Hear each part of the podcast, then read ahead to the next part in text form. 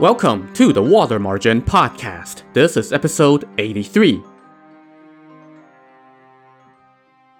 Last time, the bandit chieftains of Peach Blossom Mountain, Double Dragon Mountain, and White Tiger Mountain had joined forces to attack Qingzhou Prefecture, where one of the chieftains, Kong Ming, was being held prisoner by Prefect Mu Rong and the general Hu Yanzhuo. The bandits sent Kong Ming's little brother Kong Liang to Liangshan for help, since he was friends with Song Jiang. Song Jiang immediately agreed to help. He introduced Kong Liang to the leader Chao Gai and the other chieftains and told them why he had come, and Chao Gai was totally on board. The heroes of the other two mountains are acting with such honor, and you are friends with the Kong brothers, so how can we not go? Chao Gai said to Song Jiang.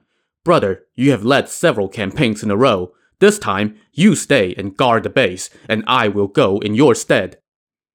No, brother, Song Jiang said. You are our leader. You must not leave the base lightly. This is my affair, and since Kong Liang has come so far to request assistance, we cannot refuse, or his friends will not feel good. I would like to take a few brothers with me and make a trip. Before he finished speaking, everyone in the hall declared, we are willing to follow you anywhere and do whatever we can to help you. Song Jiang was delighted. That day, he treated Kong Liang to a welcome banquet. At the same time, he mobilized five battalions totaling 2,000 men and led by 20 chieftains. After the banquet, they set out for Qingzhou Prefecture.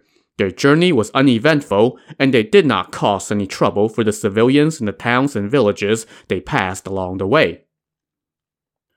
When they arrived outside the prefectural seat of Qingzhou, they were greeted by the bandits who had already been attacking the city. Wu Song the pilgrim, who was good friends with Song Jiang, introduced the other chieftains. Song Jiang greeted them and then sat down on the floor with their de facto leader, Lu Zhishen, the flowery monk.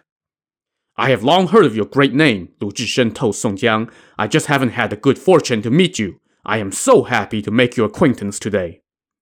I am untalented and unworthy, Song Jiang said. The heroes of the Jianghu scene all praise your virtue, Reverend. It is the greatest pleasure of my life to meet you. Yang Zhi, the blue-faced beast, now bowed to Song Jiang and said, I once passed through Liangshan. The heroes there asked me to stay, but I declined in my foolishness. Today, you have called on us within sight of our mountain base. This is most splendid. Everyone on the Jianghu scene has heard of your great name, Song Jiang said, returning the compliment. I only regret that we did not meet sooner. This mutual love fest soon turned into a banquet. The next day, Song Jiang asked about the situation. Yang Zhi told him, After Kong Liang went to see you, we fought several battles against the enemy, but they were all stalemates. Right now, Qingzhou is relying solely on Hu Yanzhuo. If we can capture him, then we can push through that city like hot water through snow. Liang Liangshan's military strategist Wu Yong laughed and said, We cannot take that man by force, only by cunning. Then he offered up a plan which delighted Song Jiang. The next morning, the bandit forces marched to the foot of the city and surrounded it, waving banners, beating drums, and chanting war cries. Inside the city, Prefect Mu Rong asked Hu Yanzhuo what they should do. Don't worry, benefactor, Hu Yanzhuo said. By coming here, these bandits have already given up their geographical advantage. They're just used to creating havoc in their marsh, but now they have left their lair, so I can capture them one by one, and there is nothing they can do about it. Please watch from the city wall while I take them on. Hu Yanzhuo then donned his armor and rode out with a thousand men. They lined up near the foot of the city. From within Song Jiang's lines, a chieftain had already galloped out, swinging his wolf-toothed mace and cursing toward the top of the walls. You corrupt wicked crook! You executed my whole family! I am going to avenge them today! Hearing this, Prefect Mu Rong looked down and recognized Qin Ming, the fiery thunderbolt. Remember that Qin Ming used to serve under Prefect Mu Rong, but then, thanks to a little deception by Song Jiang and company, the prefect was tricked into thinking that Qin Ming had turned brigand, so the prefect executed Qin Ming's whole family, which drove Qin Ming into banditry for real. And of course, now that he saw Qin Ming among the bandits, that only confirmed to Prefect Murong that he was right. You knave! The prefect shot back at Qin Ming. You were a government official, and the state did not mistreat you. Why did you rebel? When I catch you, I will cut you to pieces. General Hu Yan, take him first! So Hu Yanzhuo raised his twin steel rods and made for Qin Ming. They were evenly matched for 50 bouts. Seeing that the fight had lingered on for a while, Prefect Mu Rong was afraid Hu Yanzhuo might slip up, so he ordered his men to ring the gong to signal retreat.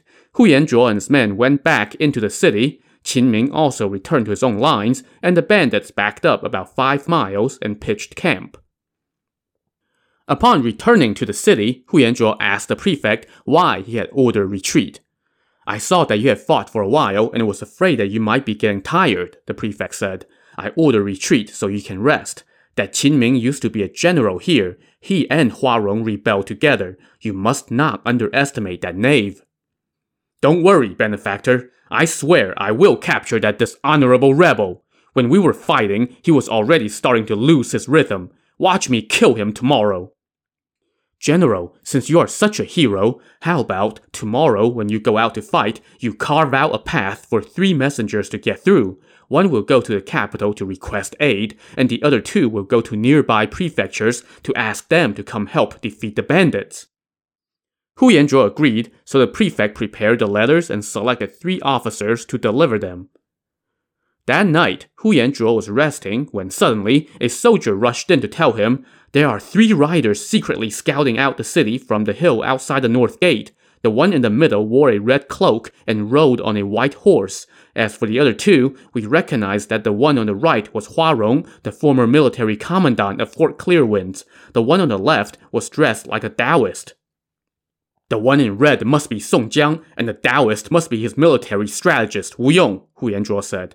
Don't startle them. Call up a hundred men and follow me to go capture those three. So Hu Yanzhuo quickly got dressed and quietly rode out of the north gate with a hundred some men. They crossed the drawbridge and made for the hill. And sure enough, he saw Song Jiang, Wu Yong, and Hua Rong sitting in their saddles, intently studying the city. Hu Yanzhuo galloped up the hill, and now the three men turned and slowly rode away. Hu Yanzhuo spurred on his horse. As he approached a few dead trees, he saw that the three men had reined in their horses and were just standing there. Hu Yanzhuo sped toward them, but as he passed the dead trees, he heard a loud sound, and the ground beneath him gave way. He and his horse both fell into a hidden pit. Before he could struggle, about 60 bandits rushed out with hooks and latched onto Hu Yanzhuo. They pulled him out and tied him up, while also seizing his horse. As for the hundred some men who were following Hu Yanzhuo, Hua Rong took out a few of them with his arrows, and everybody else scampered away.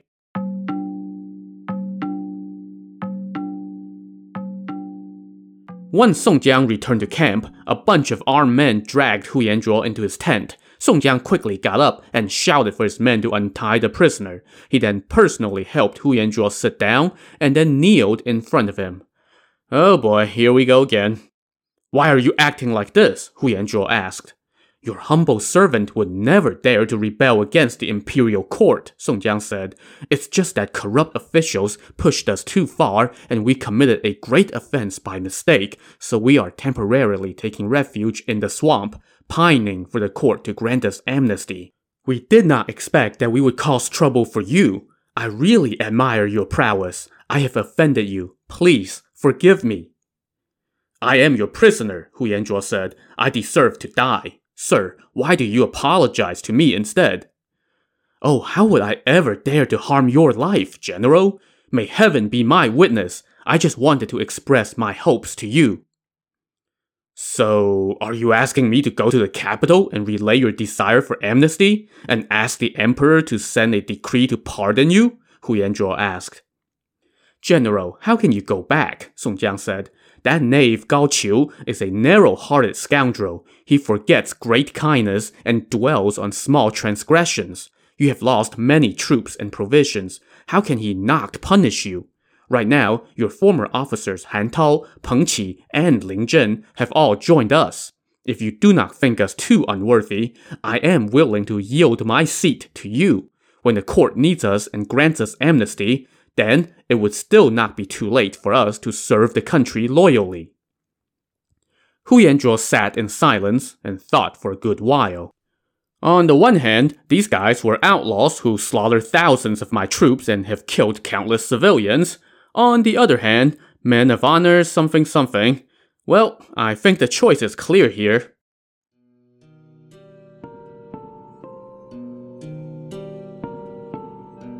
Later that night, the soldiers standing guard atop the city wall saw about a dozen riders approach. When they stopped on the other side of the moat, one of the riders shouted, Hurry up and open the gates, I just escaped! The guards recognized Hu Yanzhuo's voice and quickly reported this to the prefect. Prefect Mu Rong was brooding about having lost Hu Yanzhuo, so he was quite excited when he heard that his top weapon was back. He rode to the city wall, hurried to the top, and looked down. He saw Hu Yanzhuo and about ten other riders whom he did not recognize. General, how did you get away? the prefect asked. Those knaves lured me into a pit and captured me, Hu Yanzhuo replied. They took me to their camp. Then, some of their chieftains, who used to be my men, helped me steal back my horse and break out of camp. The prefect was happy to hear that, so he got off the wall and ordered his men to open the gates and lower the drawbridge. Hu Yanzhuo and his entourage started crossing the bridge and entering the city. As they came in, Prefect Mu Rong rode up to the gates to greet them. Just then, one of the riders raised a wolf-toothed mace and brought it down on the prefect's head with all his might. The prefect fell dead to the ground immediately. The next thing you know, two other riders had started a fire, while others sprinted up to the wall and chased off the guards. So yep, Hu Yanzhuo had turned brigand, capitulating to Song Jiang's entreaties because Song Jiang, quote, just had too much honor. Then they cooked up this scheme to trick their way into the city. Qin Ming, the fiery thunderbolt, finally got his revenge by taking out Prefect Mu Rong, and Song Jiang's army now flooded into the city. Song Jiang hurriedly sent out orders for his men to abstain from harming civilians. Instead, they focused on emptying the granary. They also went to the prison and busted out the captured chieftain Kong Ming and his relatives. Then, while some of the bandits put out the fire, others busied themselves with executing Prefect Mu Rong's entire family, old and young, because, um, honor demanded it or something. They also confiscated the entire household's property. Once morning came, the bandits took account of the civilian houses that were damaged by their fire and compensated those folks with some grain, so that seemed like an honorable thing to do. And then they helped themselves to all the gold, fabric, and grain from the storehouses, which seems like a less honorable thing to do. They loaded up about 600 carts of booty and seized about 200 fine horses, and then they threw a big party in the prefectural office. Next, they asked the chieftains from Peach Blossom Mountain, Double Dragon Mountain, and White Tiger Mountain to join the gang on Liangshan, and they all agreed, of course, and went back to their home bases at once to pack up their valuables, get the rest of their men, and burn their old strongholds to the ground. Within a few days, they had all reassembled, and the entire party set out for Liangshan. Song Jiang sent four generals to lead the way Hua Rong, the master archer, Qin Ming, the fiery thunderbolt, Hu Yanzhuo, the newest addition, and Zhu Tong, the lord of the beautiful beard. Along the way, they did not cause any trouble for the towns and villages they passed, and the civilians all came out to greet the bandit forces, lining the sides of the streets and welcoming them with incense. After a few days, they arrived back at Liangshan and were ferried back to Golden Sand Beach, where Chao Gai and the remaining chieftains awaited them. They went up to the Hall of Honor and did what they did best throw a giant kegger to welcome the newest recruits. They added 12 new chieftains in all, including some really awesome fighters like Hu Yanzhuo, Lu Zhishen, Yang Zhi, and Wu Song. This was also a reunion of sorts. Lin Chong the Pantherhead, remember, was good friends with Lu Zhishen, and the two of them caught up. Lu Zhishen asked Lin Chong about his wife, and Lin Chong told him that, yeah, she had hung herself instead of giving in to Gao Qiu's son's entreaties, and oh yeah, his father-in-law also died. So that kind of put a damper on the conversation. Before Lu Zhishen could express his condolences, Yang Zhi, the blue-faced beast, started talking about how he had passed through here once and met the then leader Wang Lun, and everybody laughed and said, This must be predestined, it's no coincidence. And then Chao Gai went up to Yang Zhi and was all like, Hey man, great to see ya. Remember that time my brothers and I drugged you and made off with the birthday gifts that you were escorting and pretty much, um, ruined your life? Yeah, wasn't that hilarious? What a small world, am I right?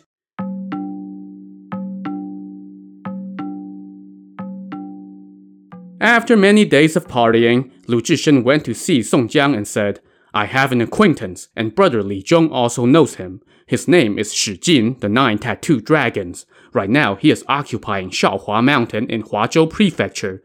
He has three other heroes with him Zhu Wu, the divine strategist, Chen Da, the stream leaping tiger, and Yang Chun, the white flower serpent. I think about him a lot. He helped me once, and I have never forgotten it. I would like to go visit him and convince the four of them to come join us as well. What do you think? I've also heard of Shi Jin, Song Jiang said. If you can go invite him here, that would be great. But you must not go alone. Let's have brother Wu Song go with you. He is a pilgrim, also a man of religion, so it makes sense for the two of you to travel together. Wu Song agreed, so he and Lu Zhishen set out that day. After a few days, they arrived at Shaohua Mountain. They were accosted by a bandit lackey, and they asked the lackey whether Shi Jin was on the mountain. Oh, since you're looking for Chieftain Shi, please wait here, the lackey said. Let me go report this to our chieftains, and they will come to welcome you. Just tell them that Lu Zhishen is here to see them, Wu Song said. The lackey went off, and a short while later, three chieftains, Zhu Wu, Chen Da, and Yang Chun, came down to welcome Lu Zhishen and Wu Song. Where is Shi Jin? Why don't I see him? Lu Zhishen asked. Reverend, are you the Major Lu from Yan'an Prefecture? Zhu Wu, the divine strategist, asked. Indeed I am, and this is Wu Song, the constable who beat the tiger to death on Jingyang Ridge. The three chieftains from Shaohua Mountain quickly greeted them and said, We have long heard of your names. We heard that you two were occupying Double Dragon Mountain. What brings you here? Oh, we're not there anymore, Lu Zhishen said. We have joined the gang on Liangshan. I have come to see Shi Jin. Well, since you're here, please come to our stronghold and I will tell you all the details, Zhu Wu said. If you've got something to say, then say it, Lu Zhishen scoffed. None of this courtesy crap. Who's got that much patience? Wu Song smiled and told the chieftains, The Reverend is an impatient man. Just tell him what's on your mind. So, Zhu Wu explained. Ever since Brother Shi Jin joined us on Shaohua Mountain, business has been booming. But recently, he went down the mountain and ran into an artist named Wang Yi. That artist is from Daming Prefecture. He had made a promise to heaven that he would paint murals at a temple on Huashan Mountain, so he went there with his daughter to fulfill the promise. But one day, the local prefect, a prefect He, went to the temple to offer incense. That prefect He is a member of Premier Cai's clique and is a corrupt official who preys on the common people. When he went to the temple, he saw the artist's daughter and took a liking to her so he sent multiple matchmakers trying to convince Wang Yi to let him take his daughter as a concubine. But Wang Yi refused. So, Prefect He took his daughter by force and exiled Wang Yi to a distant location. That day, Wang Yi was being escorted through here when he ran into Brother Shi Jin. Shi Jin killed the two guards escorting him, rescued him, and brought him to our base. And then, Brother Shi went to assassinate Prefect He, but he was exposed and got captured. Right now, he is in jail, and the authorities are preparing to mobilize their forces to come wipe out our base. We were struggling to come up with an idea. Lu Zhishen was enraged when he heard this. How dare that damn prefect! He's not so tough. I'll go kill him for you. Please, come to our base to discuss this first, Zhu said. So the five chieftains went up to the stronghold. The artist Wang Yi came out to meet Lu Zhishen and Wu Song and confirmed to them that Prefect He was indeed a corrupt official who harmed civilians and took girls from good households by force. During the welcome banquet, Lu Zhishen said to Wu Song, That damn prefect has gone too far. Tomorrow, let's go to the prefectural seat and kill him. Brother, don't be reckless, Wu Song said. Let's rush back to Liangshan and ask Brother Song Jiang to lead a big army to attack Huazhou Prefecture. Only then can we save Shi Jin. But my brother will be dead by then, Lu Zhishen scoffed. But even if you kill the prefect, how does that save Shi Jin? Wu Song said, trying to reason with him while refusing to let him go. Zhu Wu also chimed in to try to convince Lu Zhishen against going, but Lu Zhishen lost his temper. You slow-ass mothers! Your hemming and hawing is going to doom my brother Shi Jin.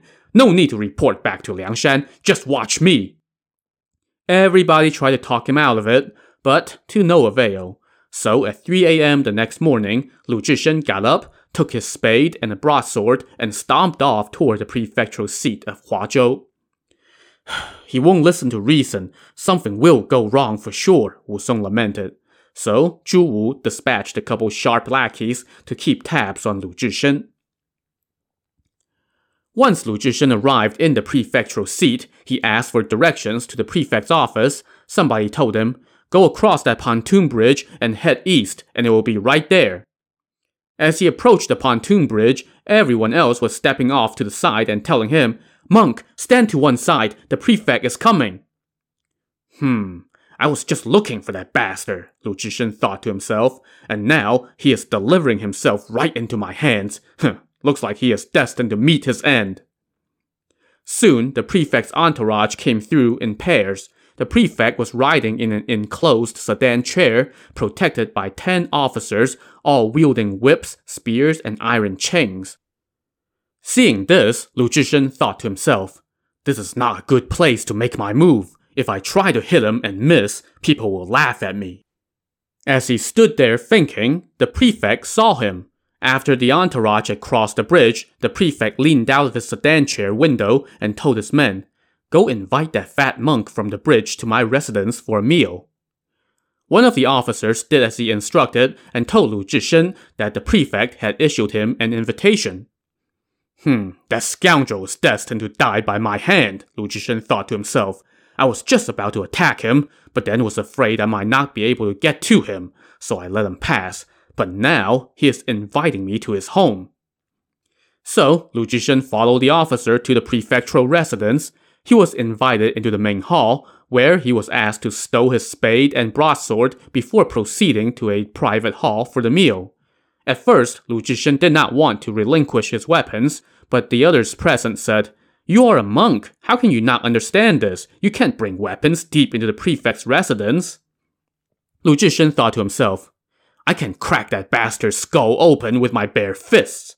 So he laid down his spade and broadsword and followed the officer to the back. There, he saw the prefect sitting in the middle of the hall. Just as Lu Zhishen entered the hall, the prefect waved his hand and shouted, Arrest this bald crook! About 40 guards stormed out from behind the wall and bum rushed Lu Zhishen. They piled on top of him until they subdued him and tied him up. They then dragged him in front of the prefect. Prefect He now barked, You damn baldy, where are you from? What did I do? Lu Zhishen protested. Tell me the truth. Who sent you to assassinate me? Prefect He asked. Why do you ask me something like that? I am a man of religion. After everybody had a good laugh, the prefect got back to barking at Lu Zhishen. Bald donkey, I saw you just now. You were thinking about attacking me in the sedan chair with your spade, but then you changed your mind and did not dare to make a move. Confess, right now. I didn't even try to kill you. Why are you arresting me and accusing an innocent man? Huh, you don't sound like a monk at all. You must be a bandit coming to avenge Shi Jin. You're not going to confess without torture. Men, beat this bald donkey. Hard. Wait, wait, wait. Don't you dare lay a finger on me, Lu Zhishen shouted. I'll tell you, I am Lu Zhishen, the flowery monk, a hero from Liangshan. It's no big deal if you kill me, but once my brother Song Jiang finds out, he is going to come here. And when he does, you might as well cut off your damn head and send it to him. Prefect He was pissed when he heard that, so he ordered his men to give Lu Zhishen a thorough beating and then put him in a big cangue and locked him in the dungeon. He confiscated Lu Zhishen's weapons and sent word up to his superiors asking for instructions. Word of this soon got out and caused quite a stir within the city.